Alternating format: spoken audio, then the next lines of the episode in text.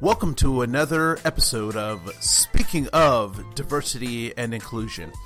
This is Andre Cohen, your host, and today we have a really wonderful treat for you.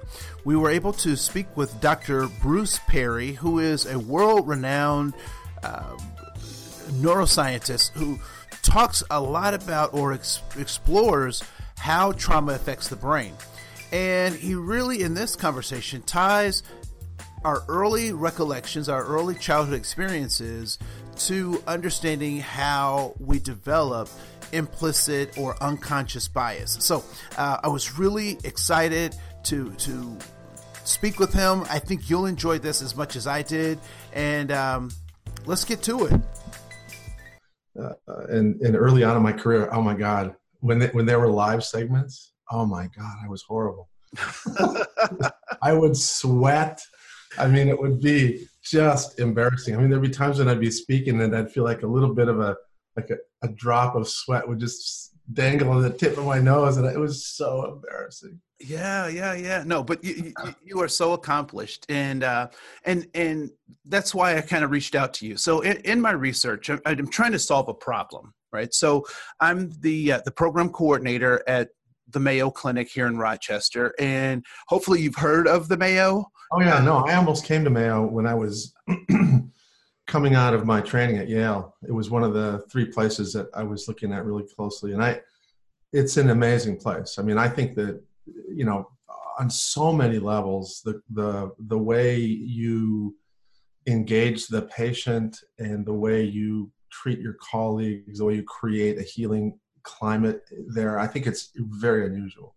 Well, thank you, and uh, we we work hard at it. And um, so, so, to also take us to our next level, we've been really wrestling with this idea of, or, or the concept surrounding um, implicit bias or unconscious bias. And so, in my research and, and looking at that, I, I I have some suspicions, and I hope that in our conversation, you can help me.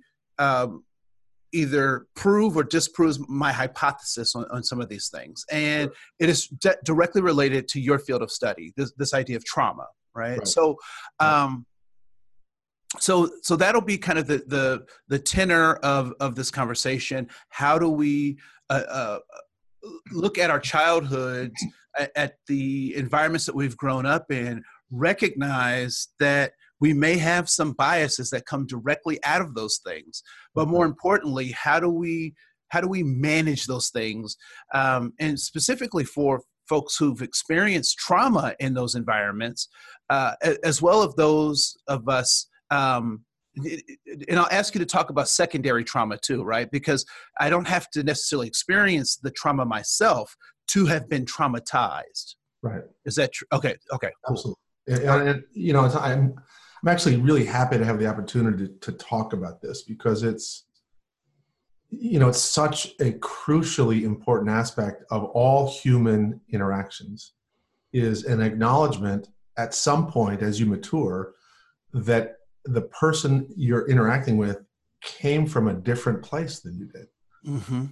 and because of that they're going to have a slightly different worldview. And it doesn't mean it's bad it's just going to be different and it's interesting in the in, in the acknowledgement of the fact that everybody's had this unique and different experience you begin to realize that your worldview has a distortion to it hmm. it has a limitation and as wonderful and, and sure as you are of what you believe in the sort of the intellectual awareness that wow it, it just there have to be things I don't understand and don't and don't know, and I need to have a more open mind about how I engage with other people and learn from them and and and you know interpret their behaviors or judge them and so forth. And it's it you know you've seen the, the sort of the the climate of discourse in our society over the last 10 years has become increasingly um, shrill um, judgmental. Um, people are unwilling to to listen to each other very well. It's and I think more now than ever we need to understand some of these things and incorporate them into the way we do everything. You know, how how we think about uh, raising our kids, how we think about constructing our workplace, how we think about uh, incorporating, you know, uh, intentional teaching about these things into medical school, schools of education, schools of social work. So, you know, uh, so that this isn't sort of some accidental discovery, that this is an intentional thing that we teach people that's just factual about the way human beings work. It, eh, you know, everybody has implicit bias. it's impossible uh, not to grow up without being to some degree limited by the catalog of your own experiences and and that basically is going to create an implicit bias about something different from your experience. So whether it's somebody who speaks a different language has a different skin color has a different belief about evolution has whatever your brain is just going to at this very not primitive but at a lower level than sort of this uh, intellectual capability we have it's going to uh, it's going to prejudge all kinds of stuff yeah so but, anyway, I'm, I'm, rambling. Maybe. No, no, no, no. You're you're you're right in the space that we want to be, right? So, so, so first, l- l- let's back up just a little bit and find out more about you. So, so you're you're a, um, a, a neurologist and a, and a, and a researcher by trade, as well as a, uh, a psychologist. Is that correct? Well, I'm, I'm actually I'm a neuroscientist. I, I, I, got my PhD in basically neurobiology. Uh, and then I went to do my clinical training and I became a child psychiatrist. Oh, psychiatrist. I'm sorry. That's all right. That's all right. And um, but from the time I was an undergraduate, I was studying the the development of the stress response systems in the brain and looking you, you know doing that in simpler models tissue culture rats primates and then humans and um, and one of the fundamental principles that uh, kept recurring in this research was that the as the brain processes information it, it basically has to do it in a sequence. So when, when I look at you and you look at me, the photons that sort of create the visual image ultimately have to first stimulate the back of the retina, and then that causes a pattern of neuronal activity that goes into a middle part of your brain. And then it has to get processed uh, a couple times more before it finally gets to the visual cortex. So there's a sequence of processing. And this happens, that's the same thing with touch and the same thing with hearing is that all of the sensory input that we use to make sense out of the world has to go through these lower parts of the brain first before it gets to the cortex. And the cortex is a part of your brain that um, is the most uniquely human. And it's it's where our ideas are, it's where our beliefs and values are, and all of the the sort of the socialized good things that we try to put into the brains of our kids go end up in the cortex but it, for all of us um, every single moment has to get filtered through these sort of more primitive and more emotional and reactive parts of the brain so the rational part of your brain is the last part of your brain to get um, information about what's going on in the moment. Hmm. And so it's an interesting reality that the dumbest part of your brain, the most reactive part of your brain, gets first dibs on, on interpreting an interaction. And so what that means is if you have any associations, if you have any his, developmental historical biases that are based upon your earlier experiences, those potent biases have the potential to basically be a distorting filter to the way the smart part of your brain interprets the moment. Hmm. Let me give you an example. And this is a very concrete example. It's about skin color. And, and it actually involves somebody from Minnesota. uh, there was a uh, very uh, kind uh, young woman, grew up in a very liberal home wanted to go help other people who were less advantaged, and so she volunteered after college to go uh, do give immunizations to kids in rural villages in Africa. and she was a typical Scandinavian Norwegian, you know, Norwegian blonde, you know, kid from Minnesota. Yeah. Yeah. Yeah. and so she she went to uh, these very very isolated rural villages to to give inoculations and and some of these uh, villages had kids that had never seen a white person and so and she of course is going into these interactions with this big heart and she's going to sort of you know she's thinking that she's going to be viewed as this kind helpful person because that was her intent. But frequently the children would see her when she came in having no idea that she was going to give shots or anything and, and would literally scream and cry and run to their parents. And it was because they had never seen a white person. And that was so atypical for their little brains that they didn't know what to make of it. And one of the one of the things about the stress response is that whenever your brain is exposed to something that's unfamiliar or or new, uh, the default response of the brain is to activate your, you know, to basically treat that as something potentially threatening. And so novelty a- activates this sort of defensive reaction that's why anytime you've been in a system, I'm sure that somebody has a good idea and the immediate response to the good idea is, oh no, we can't do that. That's, I don't know, we can't do that. And a week later, they'll come in and say, you know what we're going to do? You know, we're going to do exactly what somebody suggested a week earlier. And, but it's, they've had time to percolate on it and they've had, they co-opted the idea and it's no longer that person's idea. It's our idea. And anyway, I'm rambling, but no, wonderful. So you're really talking about. So you're an advocate for the triune brain, right? So, yeah, I mean that's. I mean that you know the as Paul MacLean, a, a, a wonderful sort of pioneer in the field of neuroscience, um, coined the term the triune brain, which is basically uh, trying to describe the fact that if you look at the human brain, it's got these components the lower component is very much like the traditional reptilian brain. And then the, there's a layer of sort of brain networks over that that's the, the limbic system. And then on top of that is the cortex. And so we've got these sort of three eh, um, major anatomical components of the human brain. And the top part is the is the part where that's most uniquely human, it's the part of our brain that we teach to when we're teaching our kids language and right from wrong and geography and all that stuff.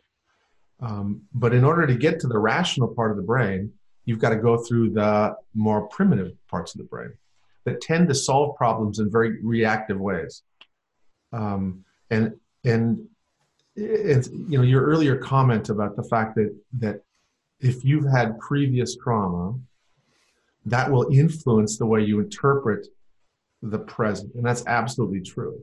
And so if, you grew up, for example, in an environment where the only man or the first man that you sort of knew as a young child was somebody who yelled a lot, somebody who was dismissive to you, somebody who was assaultive to your mother, uh, it, your brain creates associations or about what these attributes of loud, dominant men are threatening. And then you grow up and you have mostly female teachers, then, then you get a, a male coach in the seventh grade. And he raises his voice.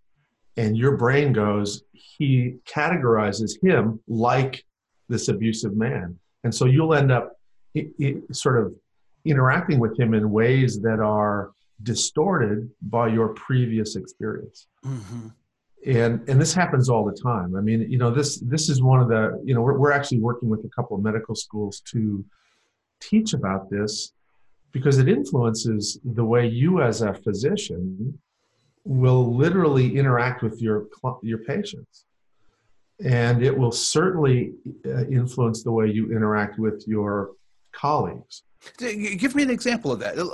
You know, as a physician, how could those past experiences, you know, because I, I'm, I, I've, I've gone to medical school. I've been practicing. I am, I, I'm at the top of my game. Yeah. I, I am self-aware. I am, you know, I, I, I, I'm, I'm great at what I do. So, so how can those things, you know, I pride myself on my self-discipline for, and my self-actualization. I mean, those are things that I'm, I'm accomplished in. And, and, you probably, and there's every reason to be that way. But I would suspect if you sort of search through the way you know the catalog of clients and, and, and, people you interact with during the day there are some people that you just feel naturally pulled to. You go wow i like this guy. And you spend two more minutes talking with this person about whatever. You find out let's say that you grew up and you were an athlete and you find out that the adolescent in front of you is plays sports you you you honestly will spend more time with that kid than the kid who's in band. Uh, and and you'll just your brain will just go i you know you, not like you will dismiss that child but you'll have a different interaction. And and sometimes it, it can be extreme. You know there are people that um, and you've probably seen this with your colleagues that there are some people who will be incredibly dismissive to nurses and they'll be uh, imperial when they interact with uh, you know a, a resident, you know, they'll be demeaning or that, you know, they'll be needlessly uh, demeaning. And, and, and, and if you track the, who they're demeaning to, it's not everybody all the time.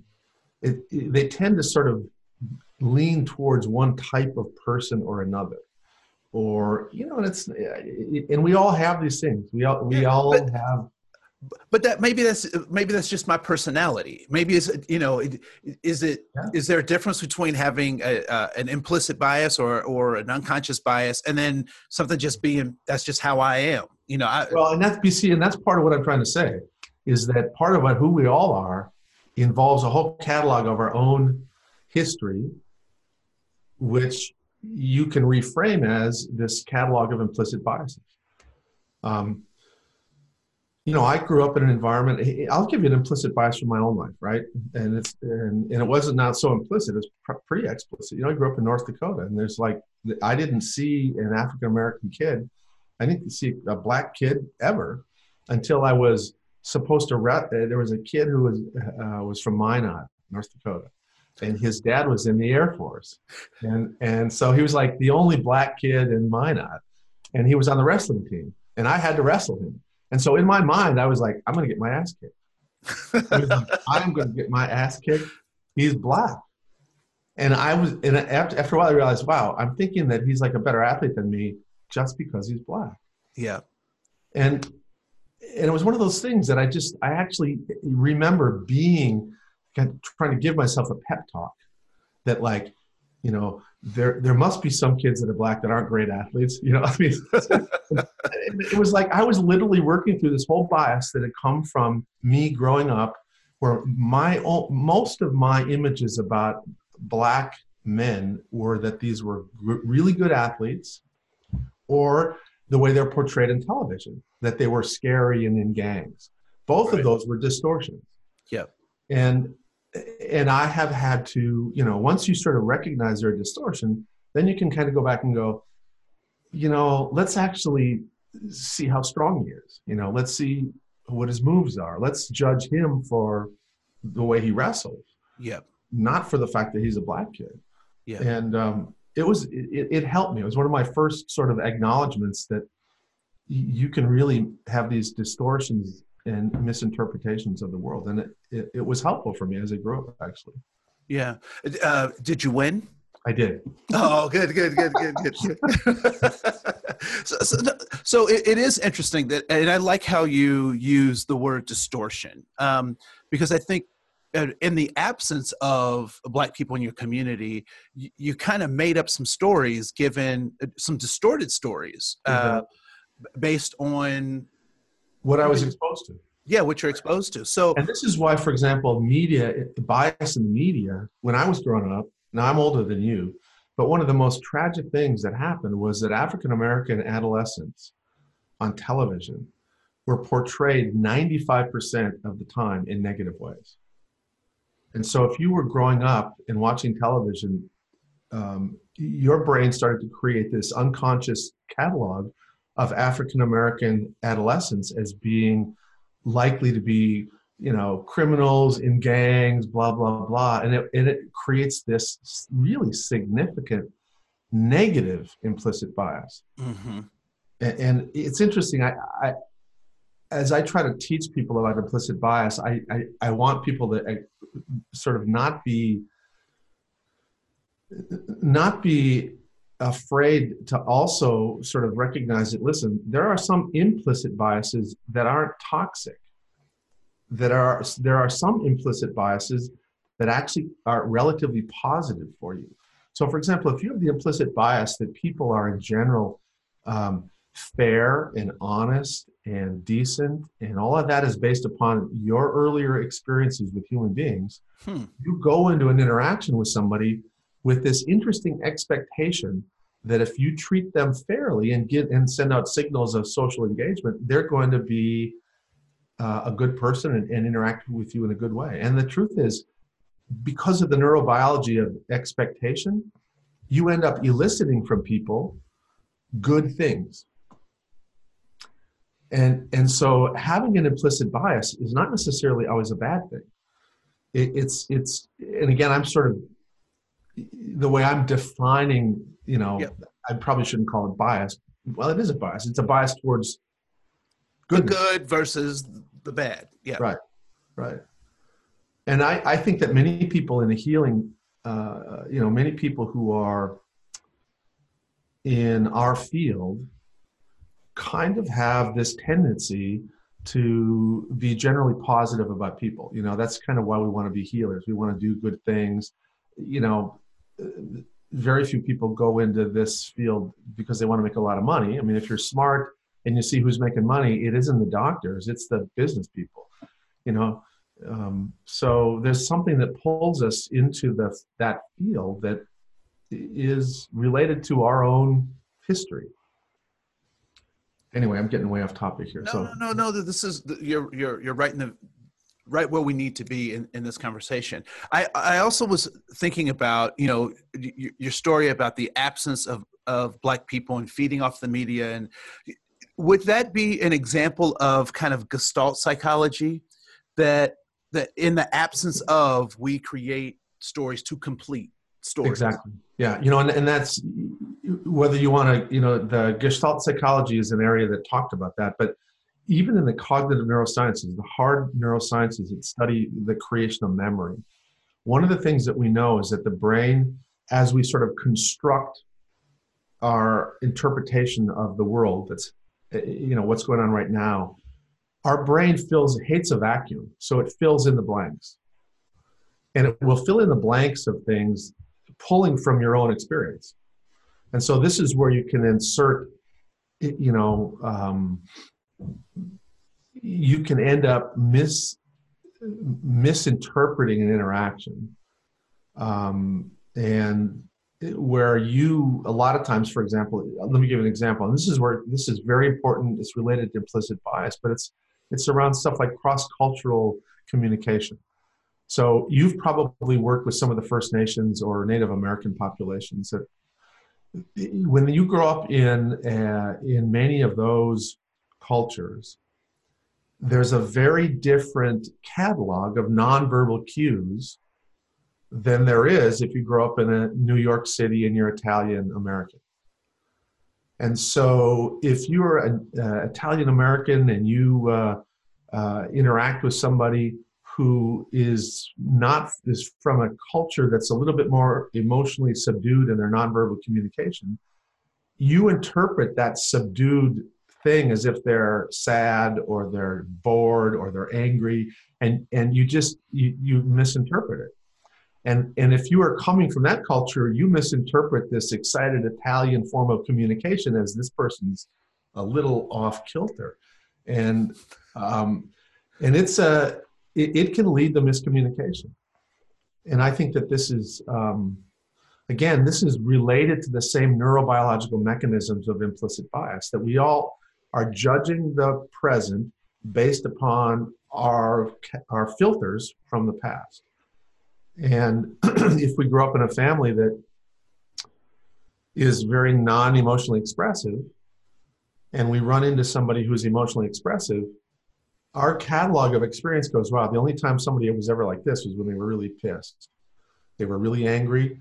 And, and so you can interpret excitement for anger or um, a raised voice for, you know, they're going to hurt me or, you know, depending, it's all, everything, as you mentioned earlier, has to kind of get filtered through your own personal developmental experiences. Yeah. And then that forms the basis of our private logic. And then we start to rationalize behaviors because That's exactly right. we're collecting all these things that confirm all the things that we think we know about ourselves and the world. Yeah. And, and this plays out in, in relationships, right? You know, I can't tell you, I've been married for years and years and years and years. And there'll be times when uh, my wife will say something and say like giving me an interpretation about what i'm thinking i'm like what where did that come and she'll say well you did this and you did this and you did this i'm like well I, that had nothing to do with what you know i'm not upset i just i just wanted to watch the game like you know you didn't want to come in and talk and blah blah blah. So I thought you were upset with me. I'm like, no, I wanted to watch the game. right. And yeah.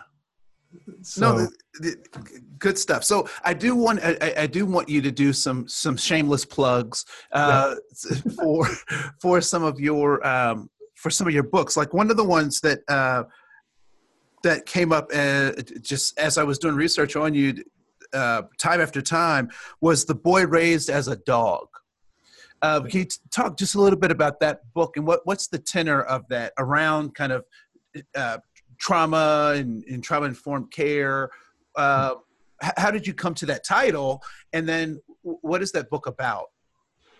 Well, about basically what happened was that I, um, because of the work that we were doing about brain development, the impact of trauma on the brain, how it changed uh, both the biology of the brain, and then that had an impact on how behavior and emotional functioning and everything. I I ended up, as we talked about earlier in the show, um, I would get reporters that would call me and ask me to kind of make a comment about some event, you know, or or you know, why would somebody do that? Like, well, your guess is as good as mine. anyway, I got off the phone with one of these uh, reporters who was a new, doing a story for the New York Times, and she said, "You should write a book." like, I don't have time to write a book, and um, you know, this is just as you know, the currency in academics is grants, you know, academic articles, and books. Nobody, I mean, books aren't really not big currency in in academics. So I was like, I don't really have time to write a book. And she said, Well, we could write a book. Why don't you just, you know, I'll call you and ask questions, and then, you know, we do this all the time anyway. So we'll just transcribe it. And and we, I thought about it. I said, all right, well, okay. And so what we did was that I, um, I said, what the way I want to do it is I, I think people really learn things through stories.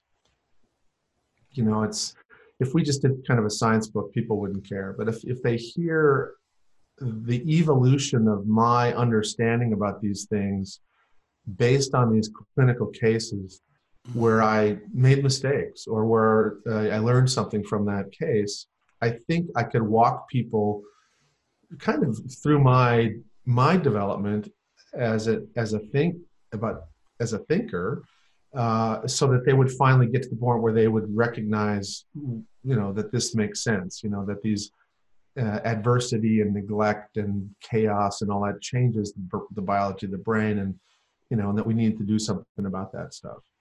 And so that's what we did. I mean about once every week or two weeks she'd call me and and I would sort of talk about a, uh, a case, and we would record that, and then she would it would get transcribed, and then she'd write a little bit, and then send it to me, and then I'd write a little bit more, and, and so we went through this process and wrote a book that basically is a, is a series of case studies where I introduce these different concepts about you know the way the brain's organized how the brain processes information in a sequential way how the stress response works a little bit about neglect. And um, and it's done really really well. I mean it's i think it's sold like 400000 copies and wow. Yeah i know. I was surprised. But kudos, it, to you. Well it, it really it's I, I think it's this the formula you know it's this the people respond to stories more than they do to sort of typical uh, science writing i think. Yeah yeah. So i, I appreciate i was thinking just taking notes as you were talking and i, I think it, it, it seems to be very important that we share stories with with one another and that we share some of the, the novelness of our uniqueness in our stories um, to, to, really combat this idea of this implicit bias or unconscious bias. Um, and I also found it helpful to two other concepts that you kind of introduced in this conversation um, that we we see through distortions that we all have these distortions. And yeah. so it's important for us to, to recognize that. And then the other um, the other one actually just escaped me. So it, was, it just escaped me. But but go ahead well, you know, that I think the thing that, uh, you know, it, and you you sort of in the in a, this is one of the things I know you want to address is sort of now that if you know a little bit about what you know what implicit bias is, the question kind of becomes how do you how do you acknowledge it and and start to make those lenses less distorted? Yeah. And this is there's a couple things that we've tried to really encourage, particularly in workplace environments and, and in educational environments. So we since our work is a lot with young kids, we think it's really important that children as they grow up have a wide range of exposure to people of diff, who are different from them. And you know, if, if if you don't live in a community that's got diversity, you have to think about ways to introduce diversity, um, either by having kids go do field trips or make sure the multimedia content they see is, is adequately diverse so that as their brain is creating these little catalogs that they don't view somebody of a different skin color or somebody who dresses differently or has different beliefs about god as as so novel and bad. And so what you really want to do is particularly as you're raising children the more diverse the environment is the more the less distorting that child's filters will be as they grow up which means that they'll be much more capable of succeeding in this increasingly diverse world which is a, a good thing.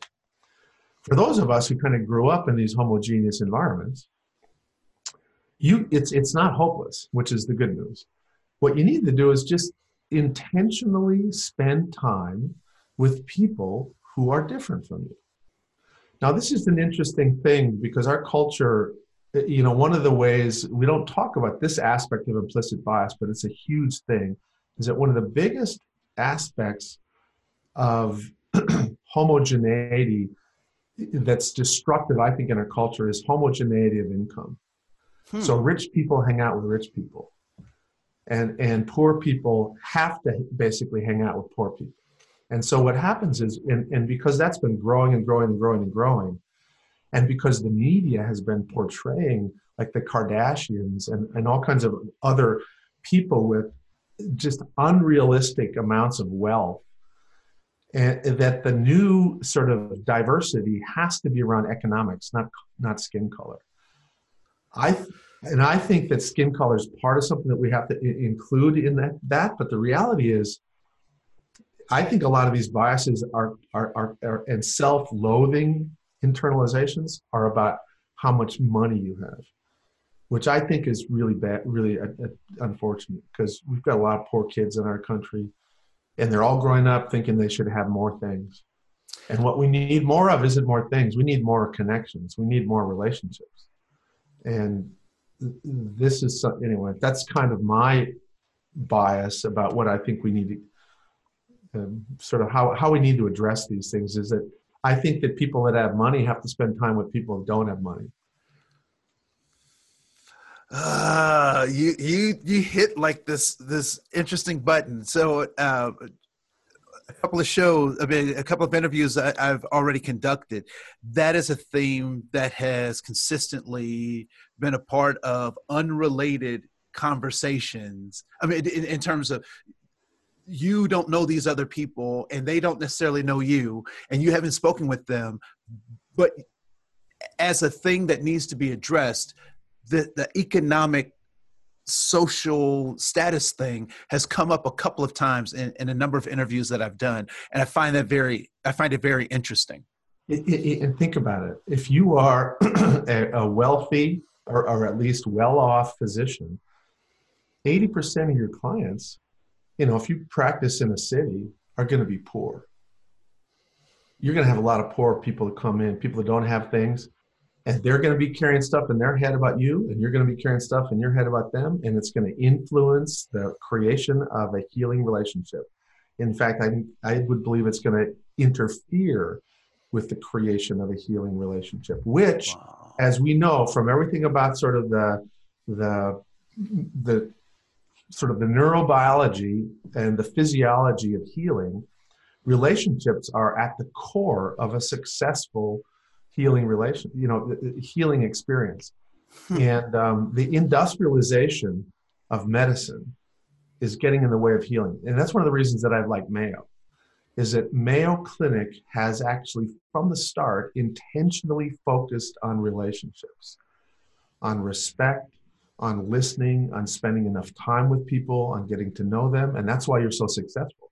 It's not because you're so damn smart you're, you don't have any more intellectual content than anybody else, but your outcomes are better because you form relationships. Yeah. And and I think that one of the things that gets in the way of those relationships is this disparity between haves and have-nots. Wow, wow, wow, wow. So I, I, I want to say thank you so much for your jewels of wisdom. Thank you for the compliments. Uh, my audience will appreciate those. Uh, but uh, uh, I really want to thank you for the, the clarity the clarity that you've given, particularly because you know at Mayo we try to boil things down to its most um, important and crucial kernel. And I think this whole conversation can be boiled down to the fact that we need to be mindful about building healing relationships. Exactly and uh, and that goes directly in line with um, the needs of the patient come first right and yeah. so one of those needs is to have a healing relationship with mm-hmm. every aspect of our of our uh, our healing community yeah and i think a huge part of it is what you you know the topic of excuse me of implicit bias you know, if you keep hammering away at it and people begin to understand it and you uh, make systemic and structural changes to diminish the implicit bias of the people in your system, they themselves, see, and this is all about parallel process. You know, we talk about sort of creating this positive thing with your patient, but if you don't have, if your superiors and your colleagues don't have equally respectful, caring connections, you can't do that with your patients as well. And so I think that successful organizations have par- parallel process from the top all the way down to the frontline workers. That um, if respect uh, and relationship uh, are what you want to create with the patient, that has to be mirrored by the way you treat the people you supervise and the people who supervise you. And um, again, I think, you know, I'm sort of making these judgments about Mayo based upon my older awareness of what Mayo had, yeah. was. But I, everything that I've seen, you know, I, you know, everything that I see and hear about what you guys are doing, I think that that old ethic still permeates what you do. Yeah, yeah, it, it certainly does, and uh, yeah, and, and you know, to to use kind of a street vernacular, we can't fake the funk right? So we we we have to be intentional in every aspect of, of our dealings with internally externally and um, you know i'm proud to be a part of this organization for because of that fact. I, I don't think that we fake the funk but we're always trying to look for that that extra kernel. And i want to thank you for adding to our knowledge base so that we can be more effective both internally and externally my pleasure. And all I can say is good luck editing this. yeah, yeah, yeah. No, we'll have we'll have fun with that. Um, I, what I will do now is uh, I'm going to clap, and then I'll do um, uh, an outro, and then later I'll go, come back and do the the, the intro. Um, but again, I want to say thank you so much for your time. And at at some point, um, I don't know who your your scheduling folks are, um, but we may be interested in having you come in and and talk about these things in person uh, here in Rochester. You're in Chicago, is that correct? Well, it's kind of complicated. I'm actually on the faculty at Northwestern, but I, I live in Chattanooga, Tennessee. North, oh, okay. Oh, sweet.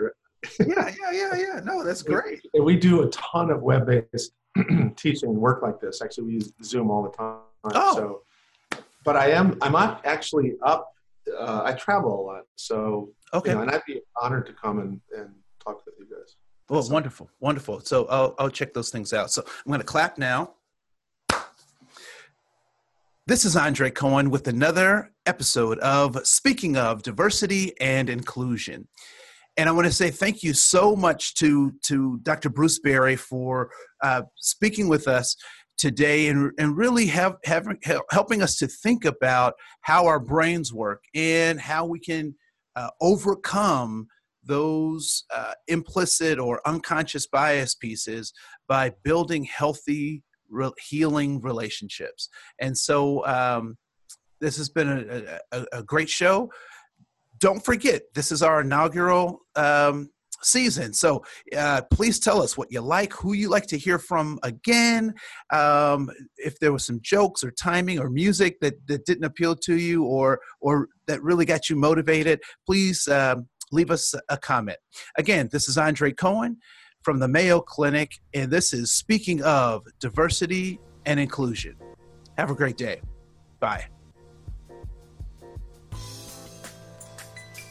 So I hope you enjoyed this show. Uh, Dr. Bruce uh, Perry is, I, mean, I, actually found him to be very down to earth for someone who's so accomplished. Uh, it was great talking with him, and hopefully you learned as much as I did about how our brain works and, and what we can do to make sure that we control our unconscious or implicit bias. So um, I want to say again, thank you if there's anything that you'd uh, you'd like to hear us talk about, like to to see us explore, please uh, feel free to contact us. This is Andre Cohen at the Mayo Clinic, and this has been speaking of diversity and inclusion. Have a great day. See you next time.